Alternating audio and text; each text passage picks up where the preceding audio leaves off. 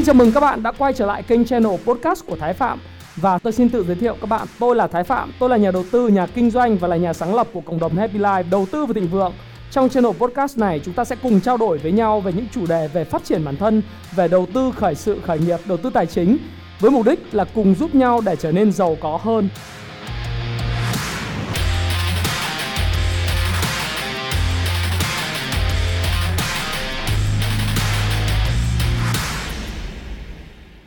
Các bạn đừng có nghĩ kinh doanh đầu tư giá trị là đừng có nhìn vào đồ thị. Sai hết toàn bộ nha. Quay trở lại, cái mà tôi bắt các anh chị ghi á, là cái gì nhỉ? Mua, bán cho ai? Tài sản tốt, có bạn nào hỏi tôi hôm à, video nhỉ? Tại sao cổ phiếu tốt mà không tăng giá? Tại sao tài sản cổ phiếu tốt mà ông tăng giá? Vấn đề là nó tốt nhưng nó tốt ở giá nào? Nó ngon, nó thơm. Nhưng nó ở giá nào? Với giá đấy có người nào sẵn sàng trả tiếp không? Điều gì sẽ kích thích người ta trả thêm? Lòng tham. Và lợi nhuận kỳ vọng trong tương lai. Đúng không? Người ta mua bởi vì kỳ vọng mà. Giả sử người ta mua cái tòa nhà này bởi vì người ta kỳ vọng rằng trong 10 năm nữa giá trị của tòa nhà này sẽ tăng gấp 3 lần. Và bởi vì thế người ta sẵn sàng trả giá cao cho các anh chị. Tại sao người ta mua những công ty lỗ similar như công ty Netflix mua những công ty như Zoom hay là WeWork của Adam Newman ông ờ, uh, Masayoshi Son Warren Buffett của Nhật Bản lỗ mấy chục tỷ đô 18 tỷ đô. Lỗ cái quỹ Vision Fund á, lỗ sặc máu luôn sặc tiết vì đầu tư vào công ty công nghệ. Nhưng tại sao vẫn trả tiền rất nhiều cho công ty đó? Bởi vì một chữ có hai từ kỳ vọng. Ông ta mua và ông ta kỳ vọng rằng trong tương lai công ty này sẽ có nhiều người sử dụng hơn, sẽ có nhiều thị phần hơn và sẽ có một thằng ngu nào đó đến và trả ông ta. Không phải thằng ngu, thằng thằng khờ, phun. Dùng từ thằng ngu không hơi chuẩn. Nhưng mà túm lại là một nhà đầu tư khác kỳ vọng cao hơn đến trả giá cao hơn. Tại sao Tiki thua sấp mặt mỗi năm lỗ 2.000, 1.700 tỷ. Nhưng mà mỗi lần gọi vốn ấy là Tencent lúc nào cũng đưa tiền vào. Bởi vì sao? Bởi vì kỳ vọng về thị trường thương mại điện tử của Việt Nam nó quá lớn. Thị trường thương mại điện tử Việt Nam hiện nay so với thị trường thương mại điện tử truyền thống, à thương mại truyền thống, nó chỉ chiếm doanh thu giao dịch nó chỉ chiếm 3% tổng giao dịch giao dịch thương mại của Việt Nam mà thôi. Do đó người ta mua vì trước kỳ vọng và người ta nghĩ rằng khi người ta mua thì sẽ có một người khác sẽ trả giá cao hơn trong tương lai. Đó là lý do tại sao người ta mua dù bất chấp nó lỗ. Vậy thì một cổ phiếu tốt, một cổ phiếu tốt có thể không bao giờ tăng giá. Bởi vì thiếu đi một thứ, đó là sự kỳ vọng. Và nó tốt tốt giá nào? Phải không? Tốt là giá nào? VN Index tốt không? Việt Nam tốt không? Tốt. Nhưng VN Index tốt, mọi thứ tốt Công thương, ngân hàng Vietcombank tốt, Hòa Phát tốt không? Tốt. Nhưng giá 26.000 thì nhường anh Long và đội lái hết. Đúng không? Vấn đề là câu chuyện nó là định giá. Cái thứ hai nữa là gì? Mình biết mình mua xong mình sẽ bán thằng nào. Có nào định giá cao hơn không? Sẽ có những người nhảy vào nói ok quỹ Tunda fan nhảy vào nói ô oh, nice Việt Nam rẻ quá. Múc. Chúng ta chỉ mua khi mà có người có cầu vào thôi chứ. Khi có dòng tiền có cầu vào thì chúng ta mua mới có người mua chứ. Đúng không? Tất cả các sách đọc về chứng khoán đều nói một câu là như này bạn phải bán trong lúc mà giá đang lên và cầu dồi dào. Bạn đừng bao giờ bán đỉnh. Không bao giờ ai bán đỉnh được trừ khi bạn có vài trăm triệu bán đỉnh bạn cứ thử quản lý khoảng tầm 10 tỷ, danh mục 10 tỷ cho đến trăm tỷ xem, đố bạn bán bán đỉnh được. Bạn phải bán lúc mà giá nó đang lên và cầu dồi dào, người người hừng hực vào cổ phiếu. Nhà nhà nói về cổ phiếu và bạn phải bán lúc đó, bởi vì lúc đó mới có đủ cái lượng cầu cần thiết để hấp thu toàn bộ cái hàng của bạn. Tất nhiên đối với bạn mà có khoảng một vài trăm triệu thì cái chuyện đấy là chuyện bạn có thể bán đỉnh. Và công cụ phân tích kỹ thuật nó sẽ cho phép mình làm như vậy thị trường chứng khoán là thị trường của sự kỳ vọng. Nói chung người ta tập trung vào tương lai chứ người ta không tập trung vào cái hiện tại. Những cái gì đã tốt chưa chắc đã tốt. Những cái gì đã tuyệt vời chưa chắc đã tuyệt vời. Những cái gì đã tăng giá chưa chắc đã tăng giá. Nghe có có bị uh, khó hiểu không? Dễ hiểu không? Anh em dễ hiểu không? Những gì chưa tăng giá chưa chắc chưa chắc đã sẽ tăng giá. Cái gì là trend tăng giá mới tăng giá? Tương lai quan trọng hơn hiện tại ừ. ở đây toàn các ờ, các chị em mà có gia đình hết rồi, thì thì có ai chưa có gia đình không? Toàn gia đình hết rồi. À còn em. Không hỏi thanh niên. Người ta hỏi các em gái, người ta không hỏi thanh niên. Em gái trong lớp học chứng khoán, đầu tư chứng khoán đã hiếm thì phải phải hỏi. Rất là tìm một người triển vọng. Sẽ tốt hơn người hiện tại đã giàu. Không nhớ thật người đã giàu thì uh, nó sẽ chảnh nó sẽ kiêu nó sẽ đủ thứ bởi vì tiền nào của đấy. Nó trong nhà quan nhà tướng thì nó ăn nói nó phải khác. Chơi bời độ chơi bời nó phải cũng phải như cường đô la nhưng không thể ờ, ít hơn. Nhưng người triển vọng thì sẽ tốt hơn. Đấy thì cái người hay nhất là người lựa được cái món đồ triển vọng. Dù đó là con người đầu tư vào con người hay là đầu tư vào đồ tài sản. Lã bất vi buôn được vua là bởi vì lựa được người lựa được triệu cơ lựa được thái tử và chơi được đúng cửa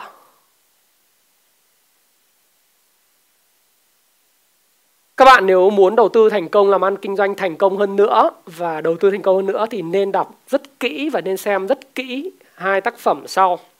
Một tác phẩm đó là nổi tiếng luôn. Đấy là Bố già. Tác phẩm Bố già. Các anh chị nên nên đọc rất kỹ và nên xem bộ phim này cũng rất hay. À, nó kinh điển, kinh điển của kinh điển. Cái tác phẩm thứ hai đó là Quân Vương của Machiavelli nếu nếu không đọc được quân vương nghe khó hiểu một tí quân vương không phải ai cũng đọc được thì có thể đọc là cái cái uh, um, quy luật quyền lực ấy quy quy luật của quyền lực đọc để để hiểu thôi chứ còn có áp dụng hay không nó tùy thuộc vào con người. Mình lương thiện mà mình đi áp dụng mấy cái đấy thì nó kỳ. Những cái trò mà nịnh nịnh hót hay là là, cái này kia, nếu không phải phù tính cách của mình thì mình không áp dụng. Nhưng đọc để biết là xã hội nó có những cái đó. Và người ta dạy nhau những cái đó. Tại sao bố già là bố già? Don Vito Corleone luôn luôn được trọng vọng bởi năm gia tộc mafia lớn nhất ở New York và nước Mỹ. Không phải là bởi vì ông ta giàu hơn. Không phải là bởi vì nhiều tiền hơn hay là cái đội quân đánh thuê của ông ta bắn súng giỏi hơn và trang bị tốt hơn. Không. Quyền lực mềm. Đó chính là những mối quan hệ với những nghị sĩ quốc hội và những dân biểu tức là hạ sĩ. Hạ hạ sĩ à, ở hạ, hạ viện ấy. Nước Mỹ nó có cái hệ thống là Senate là thượng viện và House of Representatives là thượng hạ thượng hạ viện thì bố già có nói một câu là người luật sư với chiếc cặp chiếc vali ấy, thì có thể kiếm được nhiều tiền hơn kẻ cướp với súng. Câu nổi tiếng luôn. Vì sao vậy? Ông này ấy, ông đi lên từ tức là trong câu chuyện kể. Cái này là dựa trên câu chuyện có thật đấy chứ không phải là câu chuyện mà nó bịa ra đâu. À, thì Maria Puzo, uh, ờ, Mario Puzo nói là một câu là cái câu chuyện kể là cái ông này ông buôn à, dầu ô liu xong rồi ông kinh doanh bảo kê. Kinh doanh bảo kê là đấy thì các bạn cứ mở hàng hàng quán nếu các bạn không muốn bị phá thì hàng hàng tháng bạn phải nộp tô thuế. Và nó có một cái là uh, ông giàu lên vì cái đó. Nhưng mà ông này ông, ông nghĩ xa lắm. Trong ba đứa con của ông Sony là thằng gọi là bắn bằng bằng nóng tính không đào tạo được nhưng ông chỉ muốn con ông làm nghị nghị sĩ với lại luật sư thôi. Đấy là cứ cái thằng nào người ý mà học hành sáng láng con nhà nghèo học giỏi cho tiền. Cho tiền đi học đai thọ học bổng đi học. Thiếu tiền để lobby chính sách để lên làm làm nghị sĩ hạ nghị sĩ rồi, rồi, rồi, rồi nó cho tiền hết bởi vì khi mà bạn muốn lên ở cái vị trí về chính trị, bạn phải có tiền lobby, bạn phải mua, gần như mua phiếu, bạn phải phát biểu các thứ, event các thứ bạn làm rất là tốn kém cho nên ờ, cái mỹ từ mà Donald Trump bây giờ gọi nó là là quyên góp cho bầu cử ấy quyên góp để lobby thực ra là tiền là tao support cho mày ấy. đến lúc mày lên có chính sách lại cho tao nhá toàn bộ đám bạn của của ờ, ông Trump bây giờ là từ ông chủ toàn các chủ Las Vegas các thứ đám do thái đứng sau ấy. Thì cái ông ông Don Vito Corleone, uh, Corleone là ông là ông trùm của chuyện đó. Thành thử ra ông nắm toàn bộ tất cả những đám luật sư này đám về dân biểu và đám về nghị sĩ quốc hội. Cho nên không bao giờ bị bắt là hoàn toàn không có vấn đề gì cả. Bảo kê là thoải mái luôn kinh doanh sòng bạc thoải mái luôn nhưng ông nói có hai thứ không được đụng tới. Một đó là kinh doanh gái. Nhà thổ, hai là kinh doanh ma túy, đâu không bao giờ đụng tới. Nhưng mà cái bọn kia nó tham lam. Alonso nó tham lam, nó ép ông này phải kinh doanh cái món ma túy. Cái món đấy là công an và cảnh sát và dân Mỹ nó không ủng hộ, thì buộc là dẫn đến chuyện thanh trừng nhau. Thì đọc đi, các bạn đọc đi, thì nếu ai chưa đọc thì tôi nghĩ là nên đọc. Đọc cái đó để biết rằng là thực ra xã hội nó vận hành như thế. Và chúng ta không phải là Warren Buffett, cho nên chúng ta không mua và nắm giữ đến đến trọn đời. Có những cái cổ phiếu tôi cầm 10 năm, đơn giản là bởi vì nó còn tiềm năng tương lai. Thế thôi, chứ không phải là bởi vì tôi là một nhà kinh doanh giá trị và vỗ ngực. Mẹ chúng mày kinh doanh lướt sóng, tao không thèm nhìn chúng mày bằng một nửa con mắt, không phải. Là bởi vì tương lai của nó còn tốt, mà tương lai còn tốt, còn bét. Tại sao? Ông thái phạm lại ở đây. Ở việt nam, ở sài gòn. Tôi không ngu tôi thừa sức đi mỹ thừa sức sang georgia atlanta hoặc là mississippi những cái hoặc là sang sang cali thậm chí là định cư úc. Tôi thừa sức đưa ba con ba đứa con à chưa giới thiệu tôi là bố của ba đứa con. Đứa con lớn là 12 tuổi ờ, à, đúng rồi 12 tuổi lớp 6 6 ờ, tuổi và 5 tuổi. Tôi thừa sức đi Mỹ thừa sức đi Úc thừa sức định cư Latvia các thể loại con các kiểu con đà điểu. Nhưng tôi là đây là bởi vì tôi đang chọn cái chỗ tăng trưởng tôi làm. Chỗ đấy chả có việc làm. Không việc, mà đúng không phải việc mình đam mê. Bởi vì cái tương lai của cái đất nước này này, nó hấp dẫn hơn đối với tôi. Sống khỏe hơn, giàu có dễ hơn, kiếm tiền dễ hơn luôn. Sang bên mỹ toàn người khôn. Thằng nào nó cũng biết về doanh nghiệp hết. Kiếm được một cái tranh lệch khó lắm nói thật luôn. Đang nói đây không phải nói chuyện phiếm. Chúng ta nói về tương lai. Cái gì là tương lai mới là cái điều mà cái xã hội này cần? Đó là lý giải tại sao WeWork nó lỗ chổng côn, Uber lỗ chổng côn, Airbnb nó lỗ chổng côn ra. Nhưng mà bọn tài phiệt nó vẫn đâm tiền vào đấy. Bởi vì nó luôn luôn nghĩ một thứ nó mua đó là triển vọng tương lai. Ông Warren Buffett ông nói rồi bạn sẽ không thể nào đầu tư nếu mà bạn chỉ à, lái xe nếu bạn chỉ nhìn vào gương chiếu hậu phải không? Gương chiếu hậu là những thứ về phân tích bảng cân cân đối kế toán tất cả những cái gì kế toán đẹp đẽ hết nhìn vào. Chúng ta lái xe thì chúng ta phải phải nhìn vào phía trước mà phía trước đó là tương lai. Còn gương chiếu hậu đó là quá khứ. Không thể lái xe lúc nào chỉ nhìn vào gương chiếu hậu cả. Dĩ nhiên gương chiếu hậu có ích không? Có ích là khi chúng ta cần re chúng ta cần rẽ trái rẽ phải chúng ta phải nhìn vào đúng không? Nhưng mà tương lai mới là thứ mà không ai dự báo được mà nó cần phải bet đặt cược. Tôi đang đặt cược toàn bộ tiền, tài sản, danh dự, uy tín, sự nghiệp của tôi vào Việt Nam. Và tôi đặt cược vào cái nền giáo dục của Việt Nam. Nó sẽ đi theo nền giáo dục của các nước như là Hàn Quốc. Không so sánh Singapore làm gì, còn lâu. Ngành đào tạo nó sẽ đi theo hướng của Hàn Quốc và sẽ đi theo hướng online phát triển. Đấy. nó là như vậy. Tôi cũng đặt cược vào cái nghề đầu tư kinh doanh cổ phần của vốn và thị trường tương lai của Việt Nam. Tôi đặt cược vào sự gọi là chấp nhận bản quyền trí tuệ của lớp trẻ. Tôi đặt cược với chuyện đó và tôi nghĩ tôi đang đúng. Thực ra không có gì hay nhưng mà nếu mà nhìn vào cái cơ cấu dân số của Việt Nam á, thì các anh chị sẽ thấy rằng là chút xíu nữa sẽ nói nhưng mà cơ cấu dân số Việt Nam nó là vô địch cho tăng trưởng trong vòng 20 30 năm nữa. Chúng ta không mua nắm giữ cổ phiếu cả đời nhé.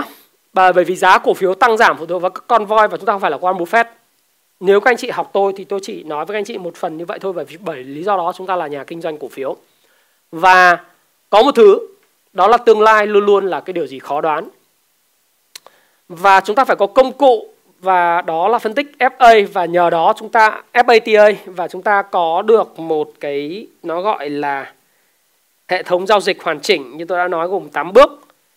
Các bạn vừa xem xong cái video về điều quan trọng nhất khi đầu tư chứng khoán. Tôi hy vọng là bạn đã thích cái video này và tìm ra rất là nhiều điểm để có thể đầu tư chứng khoán thành công.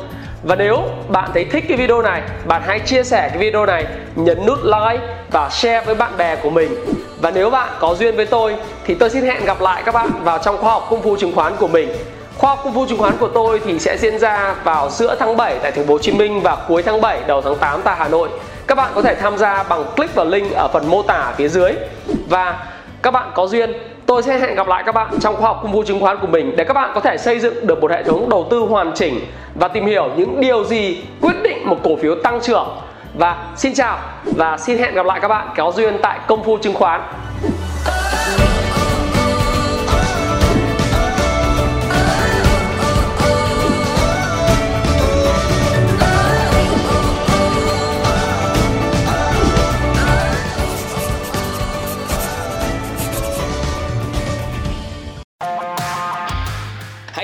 Những thông tin này nếu bạn cảm thấy nó hữu ích với bạn và hẹn gặp lại các bạn trong chia sẻ tiếp theo của tôi nhé.